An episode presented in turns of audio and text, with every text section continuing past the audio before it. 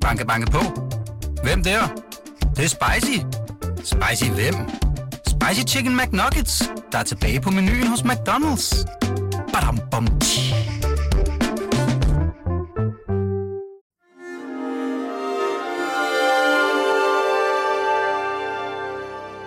Du lytter til Avistid, en podcast fra Weekendavisen.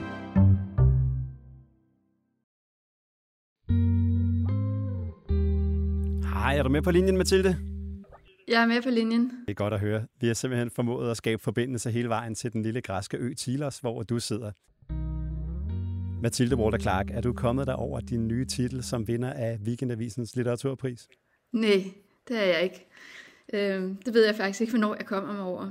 Øhm, jeg har jo vidst det en lille uge nu, øh, og øh, altså, det, det kommer jo simpelthen så meget, det kom så meget bag på mig, at bogen blev nomineret, og jeg havde sådan, altså, jeg havde på ingen måde forestillet mig, at, at den ville vinde. Altså, det er jo en bog om, om mink. det er stadigvæk meget øh, uvirkeligt for mig, øh, og meget overvældende, og det, det særligt overvældende er jo også, at det, det er læserne, der har stemt, øh, som simpelthen har bestemt det her, og det, det, det må jeg indrømme, det varmer mig simpelthen helt ind i knoglemagen. Det er så dejligt at høre, Mathilde. Tillykke endnu en gang. I går aftes der holdt vi jo på Weekendavisen et brag af en fest, hvor vi fejrede dig og alle de nominerede til årets litteraturpris. Som du siger, så var du jo desværre ikke med, men øh, det råder vi bod på i denne udsendelse, hvor vi skal tale om din bog, Det Blinde Øje.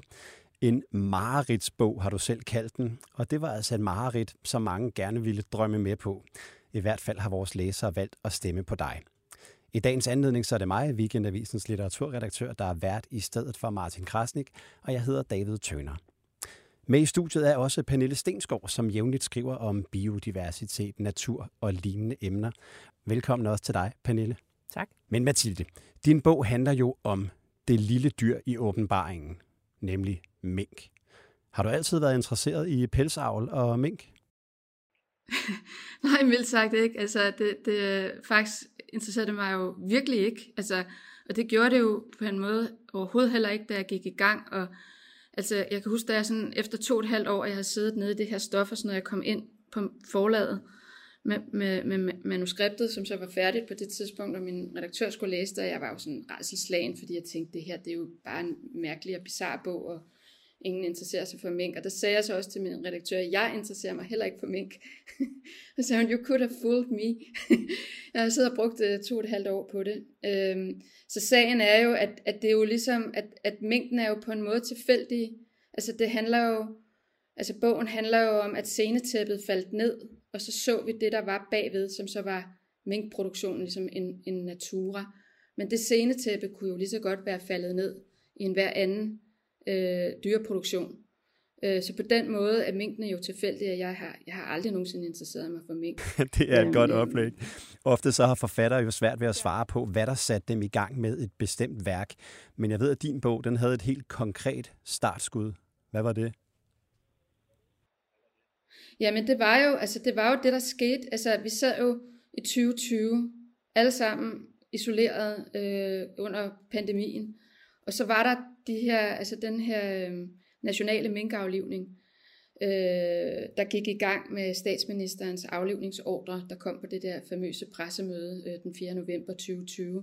Og så var det, at de tv-billeder begyndte at rulle ind ude fra minkfarmene, hvor der egentlig, altså, hvor de, de, de, de tv-billeder, den, de, de, de handlede om noget andet. De handlede om ham, der stod i forgrunden og snakkede. Men der var jo de her baggrunde, hvor vi faktisk så industrien i, i fuld flor. Øh, og det var det, jeg reagerede på. Jeg reagerede på alt det, vi faktisk sad og så på. Hvad var det der? Og hvordan var det her kommet i stand?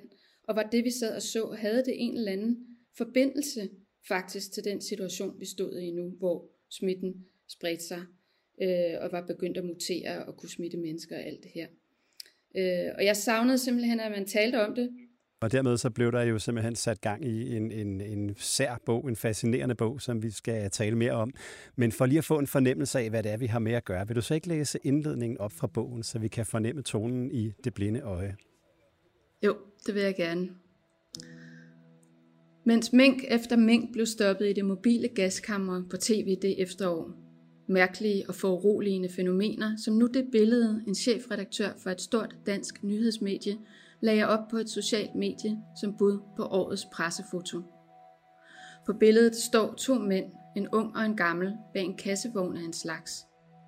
Begge har fortrukne ansigter, og begge har blikket rettet mod noget i midten af billedet, eller rettere midt i det gyldne snit, noget uformligt og pelset, som den yngste holder frem som en slags offring mod en sinksluse på toppen af kassen.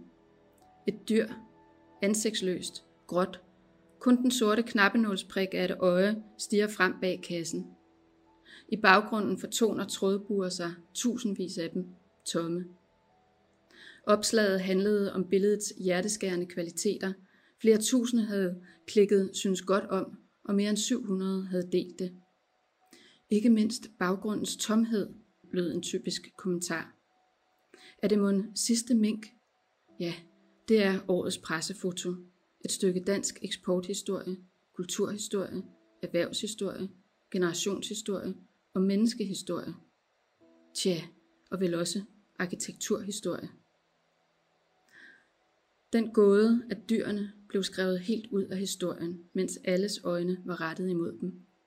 Ikke en eneste nævnte mængden med et ord, der ikke lige så godt kunne være blevet brugt om en transistorradio, et krebjern, en drejeskivetelefon eller noget andet, som var på vej ind i fortiden.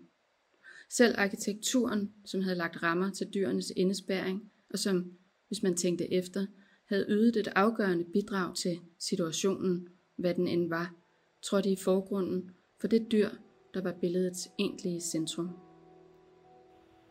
Wow. Sådan kan man også skrive en indledning. Øh, Pernille, det er jo øh, dit stofområde også det her. Øh, hvad, hvad tænkte du første gang, du læste den, øh, den indledning her Mathildes bog? Jamen, altså på en måde var jeg lige ved at tude, fordi det er, så, det er så smukt skrevet, samtidig med, at det er så forfærdeligt, og det er så godt set af dig, Mathilde, at du simpelthen har vendt tingene på hovedet på en måde, ikke? eller også har resten af befolkningen vendt tingene på hovedet. Men jeg synes bare, at det er en udvidelse af alle mulige genrer, en blanding, som er så perfekt, fordi det kan skrives skønt og være et mareridt samtidig. Ja, i dagens avis, der, hvor du har interviewet øh, Mathilde i anledning af prisen, der skriver du direkte, at den var et mareridt at læse. Ja, og det blev værre og værre og værre for at slutte helt forfærdeligt. Hvorfor bliver man så ved med at læse den alligevel, den her bog? Jamen, fordi, man, fordi det nærmest er en nyhed. Altså, fordi øh, det også er en spændingsbog, hvor der bliver ved med at blive lagt flere lag på, altså at, at, at øh, forfatteren graver sig dybere og dybere og dybere ned og kommer ud over Danmark og kommer øh, til Kina og kommer til USA og kommer alle mulige steder hen og går tilbage i tiden og finder vores forbindelse til fangetagende rovdyr som ræve og mink. Så den, den er også den er spændende, og så bliver man jo også selv dygtigere og dygtigere til mink og stor øh, industri, og vil gerne, vil gerne vide det hele. Hele landet fulgte jo den her minkskandale tæt, men uden at tale om dyrene. 17 millioner mink blev slået ihjel på øh, ganske få dage. Er det en politisk roman, det her, eller en politisk bog, Mathilde? Jeg, jeg synes jo egentlig, at det politiske er jo bare en meget lille del af historien. På en måde blev hele den her sag jo gjort meget politisk. Og det blev endt med at være sådan et, et politisk, sådan et, altså det som jeg i bogen kalder et abekor, det er, at vi alle sammen ligesom sidder ude i junglen og begynder at snakke sammen i munden på hinanden om et eller andet. Det er sådan det politiske spil, eller det der, hvor det handler om ord, og det handler om, hvordan vi lige formulerer tingene, eller hvis lejer vi lige nu er i, og, og sådan noget, som egentlig er, er jo uvirkeligt. Altså, det er, sådan, det er virkeligt for os, og vi går op i det, og vi synes, det føles som liv og død og sådan noget. Men det er jo ikke det, der gør os overlevelsesdygtige i junglen. Øh, og så, så på den måde, så synes jeg, at det er sådan, at det jo, ja, på en måde er det jo en politisk bog, men, men, men jeg håber, at, at det også er noget større, fordi det, det er egentlig, jeg vil meget hellere snakke om det, der, der er det sådan almen og fællesmenneskelige, og det er sådan, øh, som, som angår sådan ligesom den store jordklode-historie og, og livet i junglen, og ikke så meget øh, abekoret. Og dog så er der jo konkrete medvirkende i den. Der er øh, brancherepræsentanter, der er dyrlæger, der er politikere, som man vil kunne identificere ret, øh, ret nemt, når man øh, læser den. Var du bange for, hvordan den her bog ville blive modtaget, Mathilde? Ja, det kan du byde dig selv i næsen på. jeg var sådan, jeg tænkte, altså, ja, jeg ved ikke. Altså, jeg havde jo også jeg sad jo og skrev den, jeg gik i gang med den fem dage efter statsministerens aflevningsordre. Det vil sige, at jeg sad og skrev på den samtidig med, at den anden historie blev fortalt. Den historie, som den på en måde at opgøre opgør med. Og det betyder jo, at jeg har siddet i sådan to og et halvt år egentlig og, og gået den stik modsatte retning end alle andre. Og så begynder man jo også at tvivle temmelig meget. Det gjorde jeg jo hele tiden. Altså på min egen, øh, altså var jeg skør? Altså var det her, altså det, at man har gang i noget, som er ligesom den præcis modsatte historie af, hvad, hvad, hvad, hvad, hvad det virkede som om, at hele øh, almen fællesskabet var optaget af. Ikke? Så det var jeg, altså, jeg tænkte, at det, det ville ikke blive øh, modtaget særlig godt. Øh, men det jeg jo fandt ud af, det var jo, at der var jo en masse mennesker, der havde siddet derude og kløet sig i hovedet over den måde, som den her historie blev fremstillet på. At jeg var jo slet ikke alene. Og der er andre, der måske har sådan haft nogle fornemmelser, eller ligesom siddet eller, eller den anden ting, som jeg tror, at det er jo også på en, på en mærkelig måde et, et, et, nationalt traume, eller et kollektivt traume, fordi vi har siddet og kigget på de samme ting alle sammen. Men når der ikke har været et sprog til det, så bliver det stof, det alt det vi har set, det bliver fortrængt. Men jeg kan mærke, at, at det bliver fremkaldt. Altså det kan jeg jo mærke i alle de reaktioner, jeg får, at, at, at det sådan har en eller anden effekt på folk, der har siddet og set på det her tydeligvis, for den her bog, den er jo simpelthen blevet en regulær bestseller. Pernille, det virker som om, vi har et øh, påtrængende mellemværende med dyr og dyreproduktion i de her år. Ja, altså, og ikke engang kun produktion, men også altså vores følelsesmæssige forhold til dyr, som man kan sige det sådan. Altså, der er jo kommet en lang række bøger, der er den, der hedder Åle-evangeliet. Uh, undskyld, hvem interesserer sig for ål? Men altså, hvor man skriver sig selv nærmere på nogle dyr, og der, har også, der er film om øh, venskaber med blæksprutter, og der er havbog, og der, der er der er en strøm på en eller anden måde, altså et ønske hos mange om at nærme sig andre arter, og nærmest blive venner med dem. Altså det er den ene ting, og så er der hele det hårde opgør med landbruget, som øh, det blinde øje også er en del af. Øhm, så jeg tror, der er kommet en eller anden utålmodighed i befolkningen, som øh, bliver mobiliseret stille og roligt, altså en, en utålmodighed med den måde, vi behandler dyr på, og det kan ikke fortsætte, og så skriver det hele sig ind i en biodiversitetskrise, hvor vi ligesom hver dag ser dyr forsvinde for evigt, og det hele sådan smelter sammen på en eller anden måde til noget, øh, vi må gøre noget hiv i håndbremsen med det samme. For det er påfaldende, når man sidder på mit kontor, og man modtager øh, anmeldereksemplarer fra, fra, fra forlagene, at, at der kommer nogle helt utrolige bøger om, om de her emner, altså noget narrativ non-fiktion om natur, nogle bøger om vores, vores forhold til de andre arter. Udover de fremragende bøger, du nævner, så kan man også nævne Jonathan Franzen, The End of the, End of the Earth, og Jonathan Safran Foers øh, om at spise dyr. Ja. Øhm, hvad kan skønlitteratur og skønlitterære forfattere i den her forbindelse, som faglitteratur måske ikke kan, Pernille? Jamen, for det, altså, der er jo sproget. Der er så mange gode hybrider i øjeblikket, altså med, hvor folk smider sig selv ind i billedet og, øh, og skriver fra hjertet og fra dem selv og kan være kan skrive som, hvad fanden de vil. Altså, de er ikke bundet af de der stride øh, faglitterære øh, regler for, hvordan man gør. Altså, der er meget mere frihed i, i skønlitteratur eller hybrider. Kan du genkende det, Mathilde? Er det et, et, kan sige, et, et, øh, et frihedspas, du har som skønlitterær forfatter til at skrive om de her emner på en anden måde? Ja, men jeg tror ikke, jeg tænkte sådan på det, mens jeg gjorde det. Jeg skriver jo bare sådan, som jeg skriver, eller hvad man skal sige. Så det er ikke sådan, jeg sidder ikke og tænker så meget over, hvad genre det nu er. Øh, jeg tror, at det, man kan bidrage med som skønlitterær forfatter, det er, at man, man ved noget om, hvordan man fortæller historier. Øh, og det, som jeg sådan blev akut opmærksom på, tror jeg, mens, mens det her foregik, det var, at der er noget galt med den måde, vi fortæller historier på, simpelthen den grundmåde, hvor der altid står et menneske i forgrunden og i centrum, øh, og gerne en, der beriger sig lidt, altså sådan som, og så hylder vi dem, der beriger sig.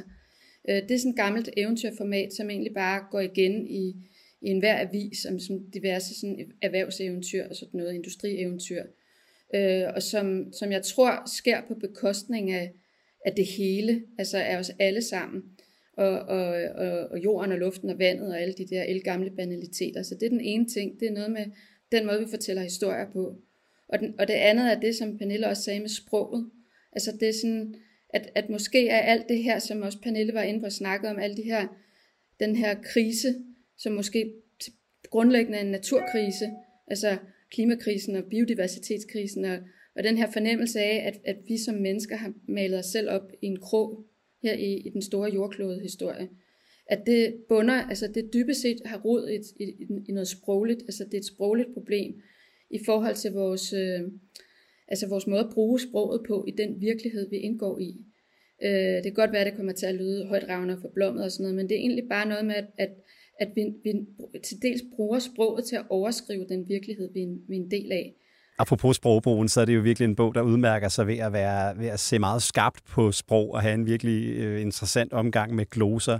Øh, et godt eksempel på det, du nævnte før, er jo, at du, øh, du går ned i ordet hulstyring, som jo lyder øh, klinisk og næsten harmløst. Hvad er det med den her hulstyring og andet af den sprogbrug, som du mødte i din research? Jamen, hulstyring er jo sådan en meget udbredt ting, åbenbart i hele den industrielle dyreproduktion. Øh, og det, det var det så også i, i, i minkindustrien, som går ud på dybest set, at man sulter dyrene.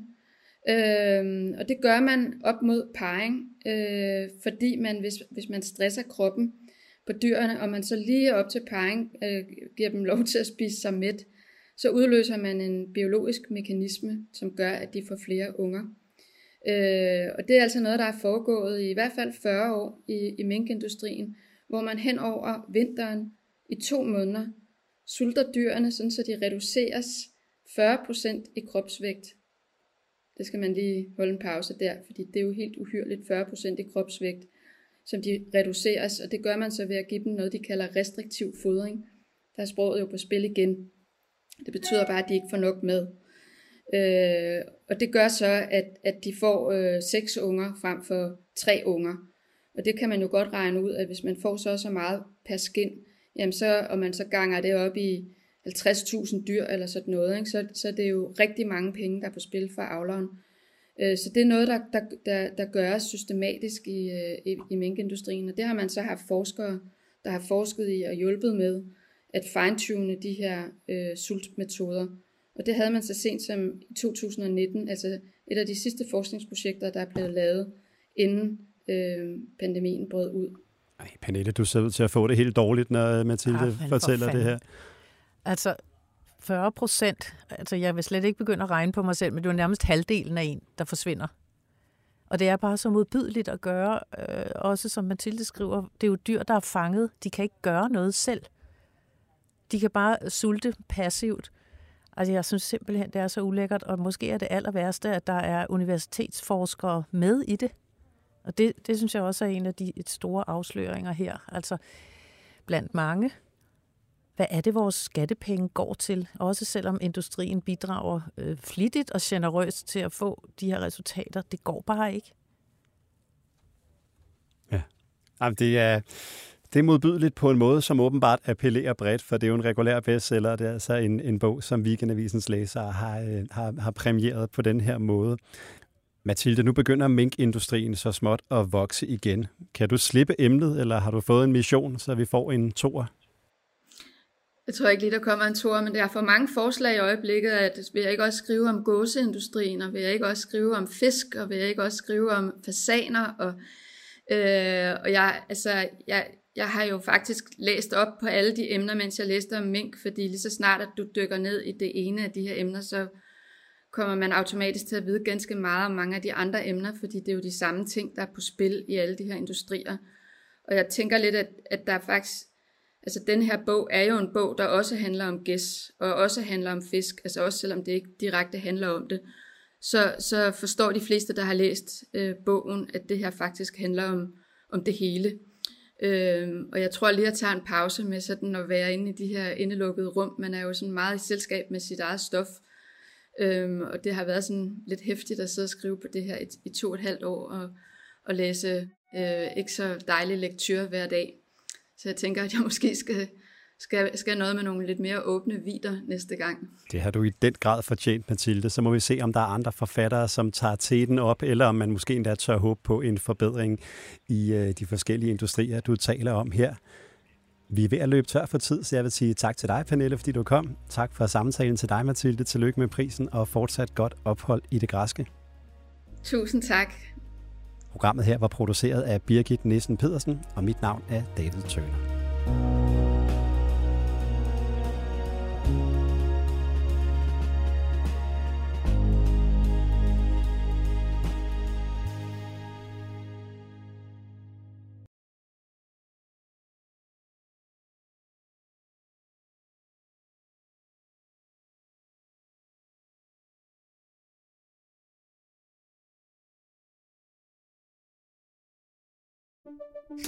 Banke, banke på. Hvem der? Det, det er spicy. Spicy hvem? Spicy Chicken McNuggets, der er tilbage på menuen hos McDonald's. Badum, bom, tji.